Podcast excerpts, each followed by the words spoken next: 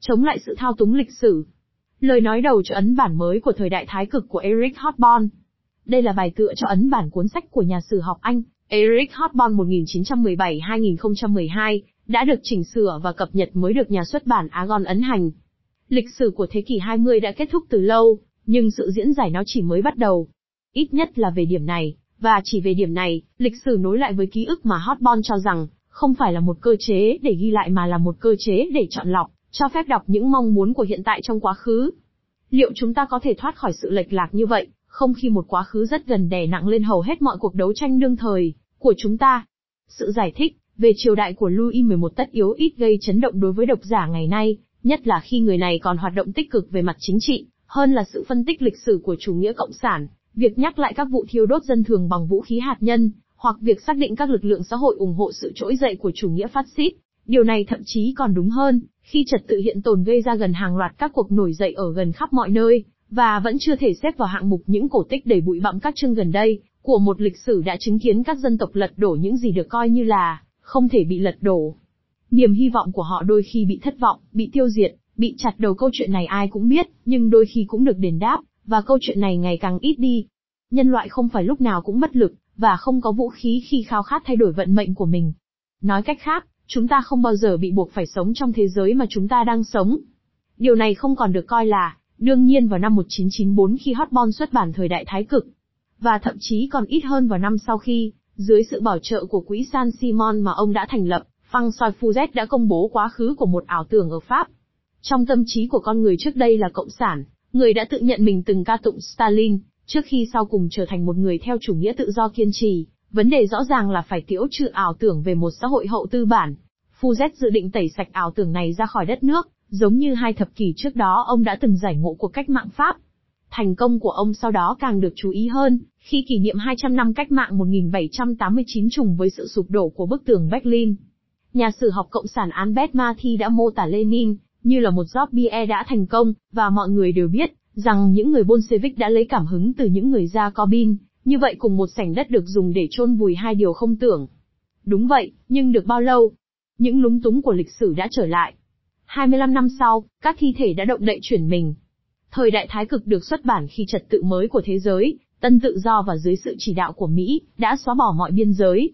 Trên đất liền, NATO đã can thiệp cách xa khu vực can thiệp ước định của họ, ở Nam Tư và sau đó là Afghanistan.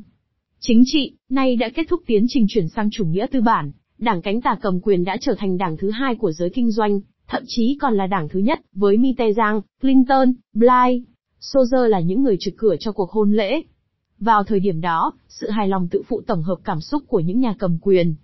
Vào tháng 8 năm 1997, Bộ trưởng Bộ Ngoại giao Pháp Hubert Védrine đã trình bày, với các đại sứ Pháp một phân tích địa chính trị được chia sẻ rộng rãi, một trong những hiện tượng nổi bật nhất kể từ ngày thế giới lưỡng cực chấm dứt là sự mở rộng dần ra toàn hành tinh của quan niệm của phương Tây về dân chủ, thị trường và các phương tiện truyền thông.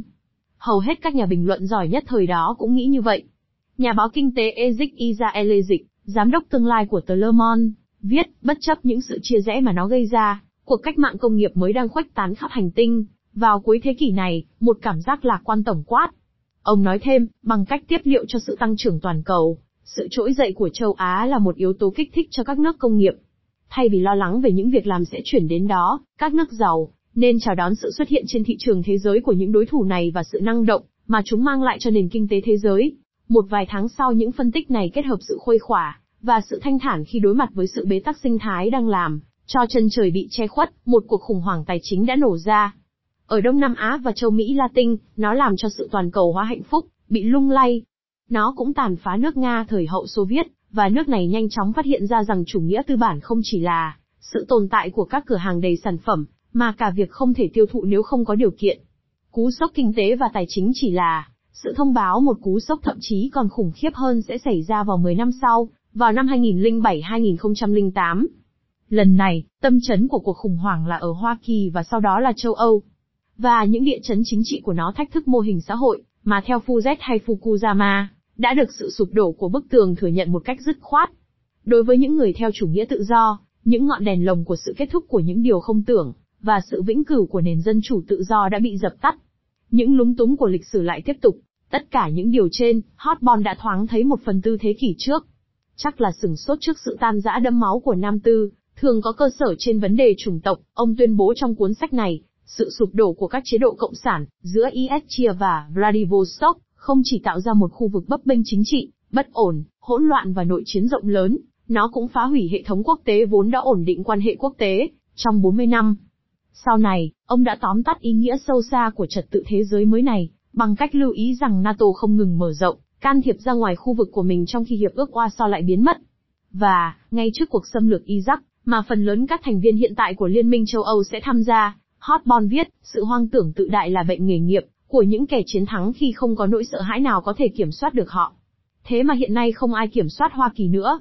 Cũng không còn ai kiểm soát giai cấp tư sản, được giải phóng khỏi đối thủ dù sao, cũng đã từng làm cho nó lo lắng bất chấp mọi thứ, và khiến nó phần nào phải tự kiềm chế.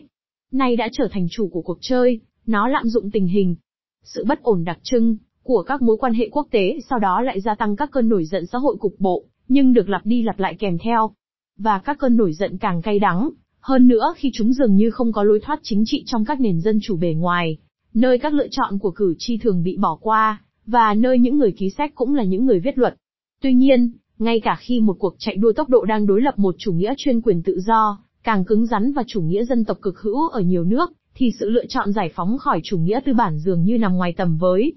Điều này có đúng hơn khi Hotbon kết thúc thời đại thái cực, và cân nhắc về sự dai dẳng đáng kinh ngạc, của một hệ thống thống trị vốn đã hơn một lần gây ra sự tan rã của xã hội.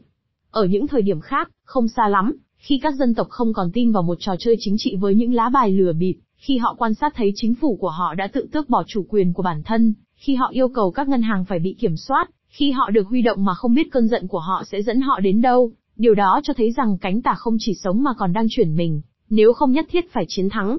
Chúng ta còn xa điều này. Chủ nghĩa xã hội, từ nêu lên sự mong muốn của chúng ta như một trí thức Mỹ đã gọi, mượn một công thức của tôn toi mà nhà văn Nga đã dành cho Chúa, dường như đã dứt khoát bị loại bỏ. Điều này càng được hiểu rõ hơn vì nó luôn luôn được kích hoạt lại. Thậm chí có lẽ còn hơn 25 năm trước, đề cập đến chủ nghĩa xã hội cầm quyền thật vậy làm nổi lên hai bóng ma đối lập nhau.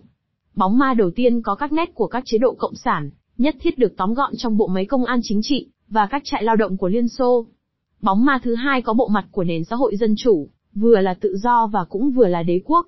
Một năm trước khi ông qua đời, Hotbon đã chỉ ra rằng, cuộc khủng hoảng của chủ nghĩa Mark không chỉ là cuộc khủng hoảng của nhánh cách mạng của nó, mà còn là của nhánh xã hội dân chủ của nó. Tuy nhiên, cả bóng ma của Beria và Bly đều không tóm tắt được những khó khăn mà dự án cộng sản và chủ nghĩa xã hội dân chủ phải đối mặt ngày nay. Hotbon cũng lưu ý rằng, sự toàn cầu hóa kinh tế rốt cuộc đã giết chết không chỉ chủ nghĩa Mark, Lenin mà còn cả chủ nghĩa cải cách dân chủ xã hội, nghĩa là khả năng của giai cấp công nhân trong việc gây áp lực lên các nhà nước, quốc gia. Đặc biệt là vì từ nay những nhà nước, quốc gia này thậm chí còn có thể viện cớ về sự bất lực của chính chúng. Cánh tả cực đoan Hy Lạp lên cầm quyền năm 2015, phải đầu hàng vài tháng sau đó. Rồi sau đó đã đánh mất quyền lực. Những người mà ngọn lửa cách mạng đã thúc đẩy.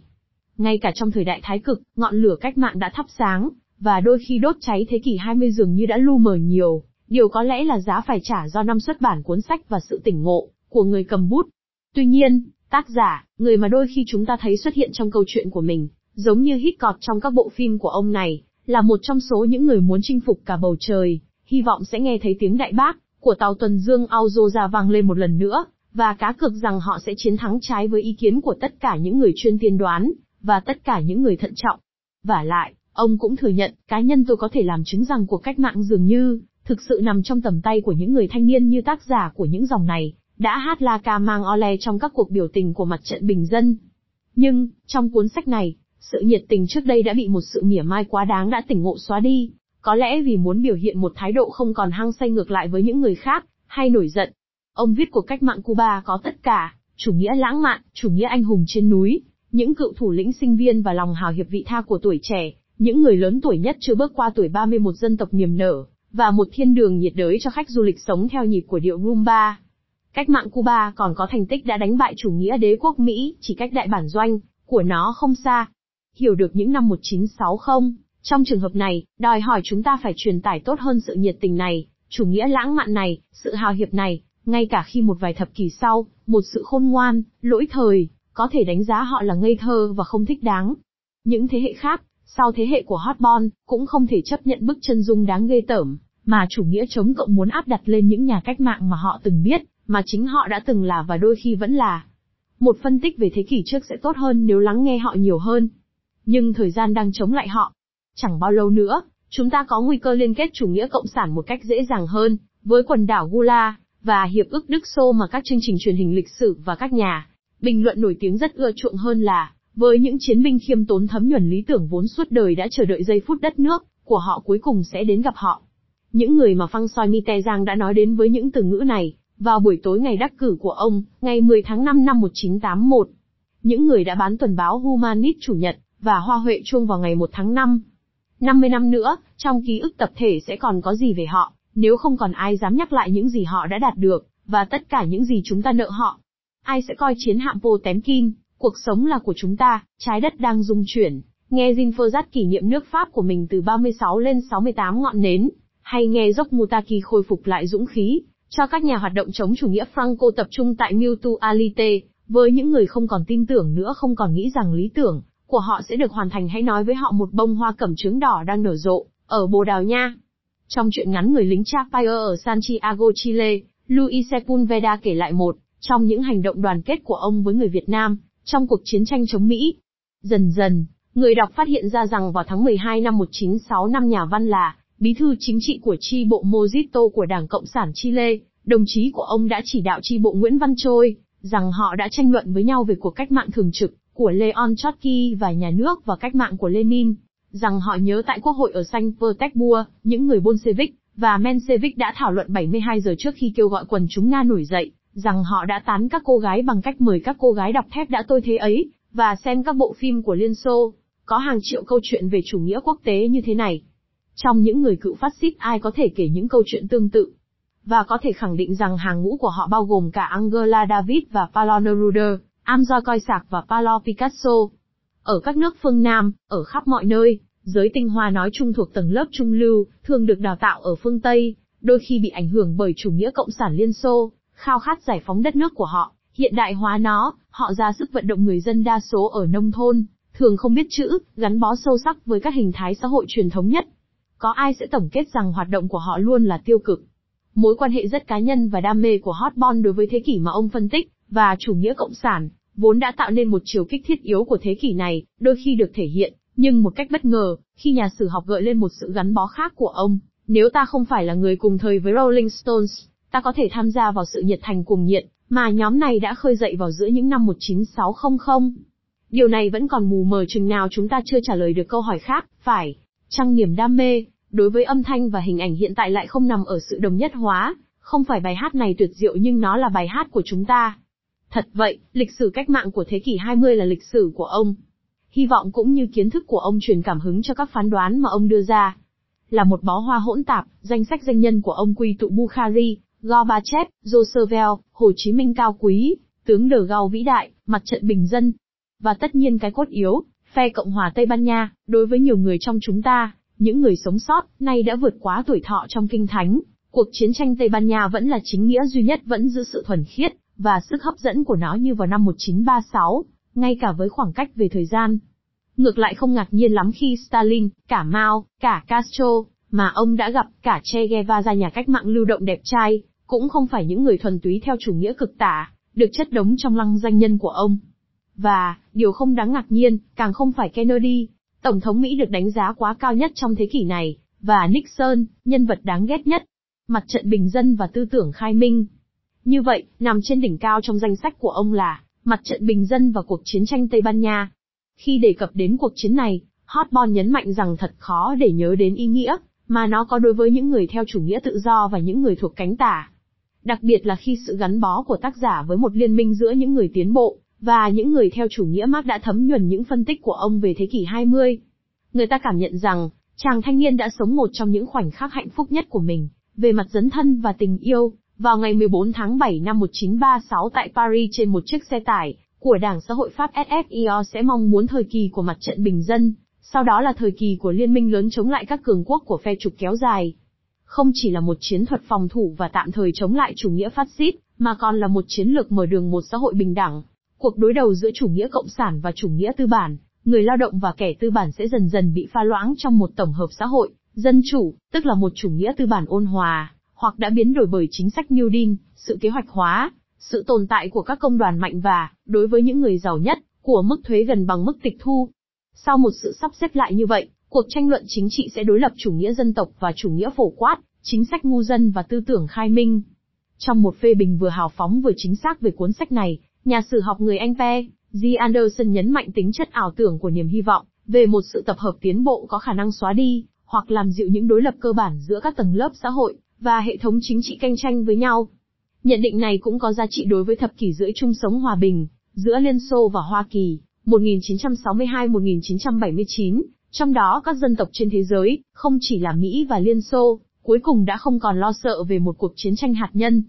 Vì ngay cả nền hòa bình tương đối này cũng không ngăn cản được chiến tranh hay đảo chính, mà các nhân vật chủ chốt thường được một trong hai phe ủng hộ, hầu như luôn phải đối mặt với thân chủ, dù thực hay giả, của siêu cường kia ở Đông Nam Á, châu Mỹ Latin, Nam châu Phi. Dù thế nào đi nữa, kể cả sau khi bức tường sụp đổ, và sau khi cách nhận định lưỡng cực về các mối quan hệ quốc tế bị xóa mờ, niềm tin chống đế quốc của Hotbon không bao giờ dao động. Ông phản đối chiến tranh vùng vịnh, sau đó là chiến tranh ở Afghanistan, sau đó là cuộc xâm lược Iraq của phương Tây. Perry Anderson lưu ý, ít nhất là trong lĩnh vực này, rất khó để tìm thấy một trí thức người Anh tầm cỡ như Hotbon, với một định hướng không thể chối cãi như vậy. Về các chính sách đối nội, những lựa chọn của ông đáng bị tranh cãi hơn. Sự ưa thích của Hotbon đối với các liên minh rộng lớn nhất, việc ông từ chối óc bè phái, và các diễn ngôn về chiến tranh lạnh thường khiến ông trở nên khoan dung, đối với những hướng đi khó có thể bào chữa. Clinton, Mitterrand, Gonzalo, nhân danh sự liên hiệp cần thiết của tất cả các lực lượng dân chủ và tiến bộ, và bởi vì, theo ông, cần phải đòi hỏi, không phải những gì chúng ta muốn, mà là những gì chúng ta có thể đạt được, ông tự du ngủ mình, trong những ảo tưởng đối với những nhân vật đầy tham vọng hoặc xảo quyệt, những người, dưới chiêu bài hiện đại hóa nó, đã khiến cánh tả rơi vào tình trạng còn hoang tàn hơn so với khi họ chiếm lĩnh nó. Một khi Hotbon thừa nhận sự vượt trội của tự do kinh doanh và thị trường tư nhân so, với nền kinh tế được quản lý, ngay cả Tony Blair cũng gây cảm hứng đối với ông. Ông đã hối tiếc việc này khi phát hiện ra rằng, ông đã si mê một ca trơ mặc quần. Sự kết thúc của Liên Xô làm thay đổi kế hoạch. Ban đầu, thời đại thái cực dự kiến có hai phần chính, thời đại thảm họa từ năm 1914 cho đến khi Stalin qua đời, và thời đại cải cách. Như vậy, thời đại thứ hai sẽ giống như một thời kỳ hoàng kim, kết hợp chủ nghĩa tư bản có bộ mặt con người của một phe, với chủ nghĩa cộng sản văn minh nhờ chính sách Perestroika của phe kia. Việc đặt cược vào việc xích lại gần nhau của các hệ thống đối lập phần nào gợi nhớ đến tuyên bố về sự kết thúc của các hệ tư tưởng của Daniel Bell vào năm 1960, vốn bị phủ nhận bởi các cuộc nổi dậy xã hội, sinh thái và của xã hội trong suốt 15 năm sau đó. Khi Hotbon tạm gác lại thế kỷ 18 và 19 đã chiếm trọn cuộc đời của một nhà sử học để phân tích lịch sử thế kỷ của mình, tất nhiên ông không phải là không biết về tất cả những điều này. Cả vụ ám sát anh em Kennedy, Martin Luther King, Malcolm X, cả cuộc chiến tranh Đông Dương, nạn đói ở Biafra, cuộc đảo chính của Pinochet, cả lữ đoàn đỏ. Tuy nhiên, chính sự phân rã của Liên Xô và ở một mức độ thấp hơn, các cuộc khủng hoảng kinh tế liên tiếp, ở phương Tây đã khiến ông phải sắp xếp lại bản thuyết trình của mình. Sự hòa giải của hai hệ thống mà ông đã tưởng tượng, hoặc hy vọng đã bị vứt xuống đất. Thay vào đó, ông đã quan sát sự tiêu diệt của một phe, chiến thắng của phe kia. Sự chuyển động này áp đặt cho ông một sự xếp đặt mới, một phần thứ ba. Perry Anderson tóm tắt thời đại thái cực, giống như một cung điện đang được xây dựng, mà kiến trúc sư đã buộc phải sửa lại sơ đồ. Bởi vì, khi thế kỷ 20 dần kết thúc, thì không còn gì nhiều về một nền kinh tế hỗn hợp, về kế hoạch hóa, về chính sách trọng cầu có khả năng phòng ngừa khủng hoảng, về chủ nghĩa tư bản thuần hóa, về sự thịnh vượng tương đối được chia sẻ, và không còn gì nữa về Liên Xô. Trên đống đổ nát riêng của mỗi phe, là sự đào sâu các bất bình đẳng, sự mất quyền lực của các nhà nước, quyền uy tuyệt đối của truyền thông, cuộc chiến của các nền văn minh, bản anh hùng ca của chủ nghĩa cá nhân, sự trỗi dậy của chủ nghĩa dân tộc bài ngoại và chủng tộc, các chính sách về bản sắc. Nói tóm lại, mọi thứ mà Hotbon căm ghét. Đúng vậy, nhưng thời kỳ này cũng là thời kỳ giải phóng phụ nữ, của quyền lựa chọn của phụ nữ về thời điểm thai nghén của họ, của cuộc tuần hành đòi bình đẳng cho các nhóm giới tính thiểu số, của sự phát triển của một nhận thức về sinh thái. Nếu ông viết cuốn sách của mình 25 năm sau, Hotbon chắc chắn sẽ gán cho những tiến bộ này một tầm quan trọng lớn hơn, và có lẽ ông sẽ nói về chúng một cách nồng nhiệt hơn. Thật vậy, thời đại thái cực thực sự cho thấy tác giả của nó, đặc biệt chú ý đến những biến đổi địa chấn, của xã hội nhân khẩu học, đô thị hóa, khoa học, và cả âm nhạc và hệ quả của chúng đối với cuộc sống hàng ngày. Chính xác đến mức có thể kể số nhà máy ô tô, mà Volkswagen xây dựng tại Argentina và Brazil, ông cũng có thể phân tích tôn giáo và đĩa bay với mức độ nghiêm túc như nhau. Hoặc để ý rằng thời đại thảm họa cũng là của thời đại của màn ảnh rộng. Các cuộc cách mạng trong các cuộc cách mạng. Bận lòng với việc nhắc nhở người đọc rằng, đối với 80% nhân loại, thời Trung Cổ đột ngột dừng lại vào những năm 1950, Hotbon đưa ra, ở Valencia, Palermo và Peru, những ví dụ rút ra từ những quan sát cá nhân của ông về sự phát triển của du lịch, sự trỗi dậy của bất động sản đô thị hoặc những thay đổi trong trang phục truyền thống. Nhân tiện, ông cũng đã ghi nhận một đặc ân đã biến đi với ông, những độc giả không đủ tuổi, cũng như ít di động để thấy lịch sử di chuyển theo cách này kể từ năm 1950 không thể hy vọng lặp lại những trải nghiệm này. Thời kỳ mà ông phân tích hẳn là đã thuần hóa nguyên tử, tạo điều kiện thuận lợi cho việc vận chuyển, trải rộng các thành phố, phổ cập các màn hình. Tuy nhiên, đối với Hotbon, điều cốt yếu nằm ở chỗ khác, sự biến đổi xã hội ấn tượng nhất, và có hệ quả nghiêm trọng nhất của nửa sau thế kỷ 20, sự biến đổi đã cắt đứt chúng ta vĩnh viễn với thế giới của quá khứ, là cái chết của thành phần nông dân. Kể từ thời đồ đá mới, hầu hết con người thực sự đã sống nhờ đất đai và gia súc hoặc đánh bắt cá. Liệu, đối với chúng ta, quá trình biến đổi khí hậu sẽ mãi mãi cắt đứt chúng ta với thế giới quá khứ không? Trong cuốn tự truyện, xuất bản năm 2002, Hotbon thừa nhận, tôi tiếp tục coi ký ức và truyền thống của Liên Xô với sự khoan dung và chiều mến, mà tôi không cảm thấy đối với Trung Quốc Cộng sản, bởi vì tôi thuộc thế hệ mà cách mạng tháng 10 tiêu biểu cho hy vọng của thế giới, điều chưa bao giờ là trường hợp của Trung Quốc.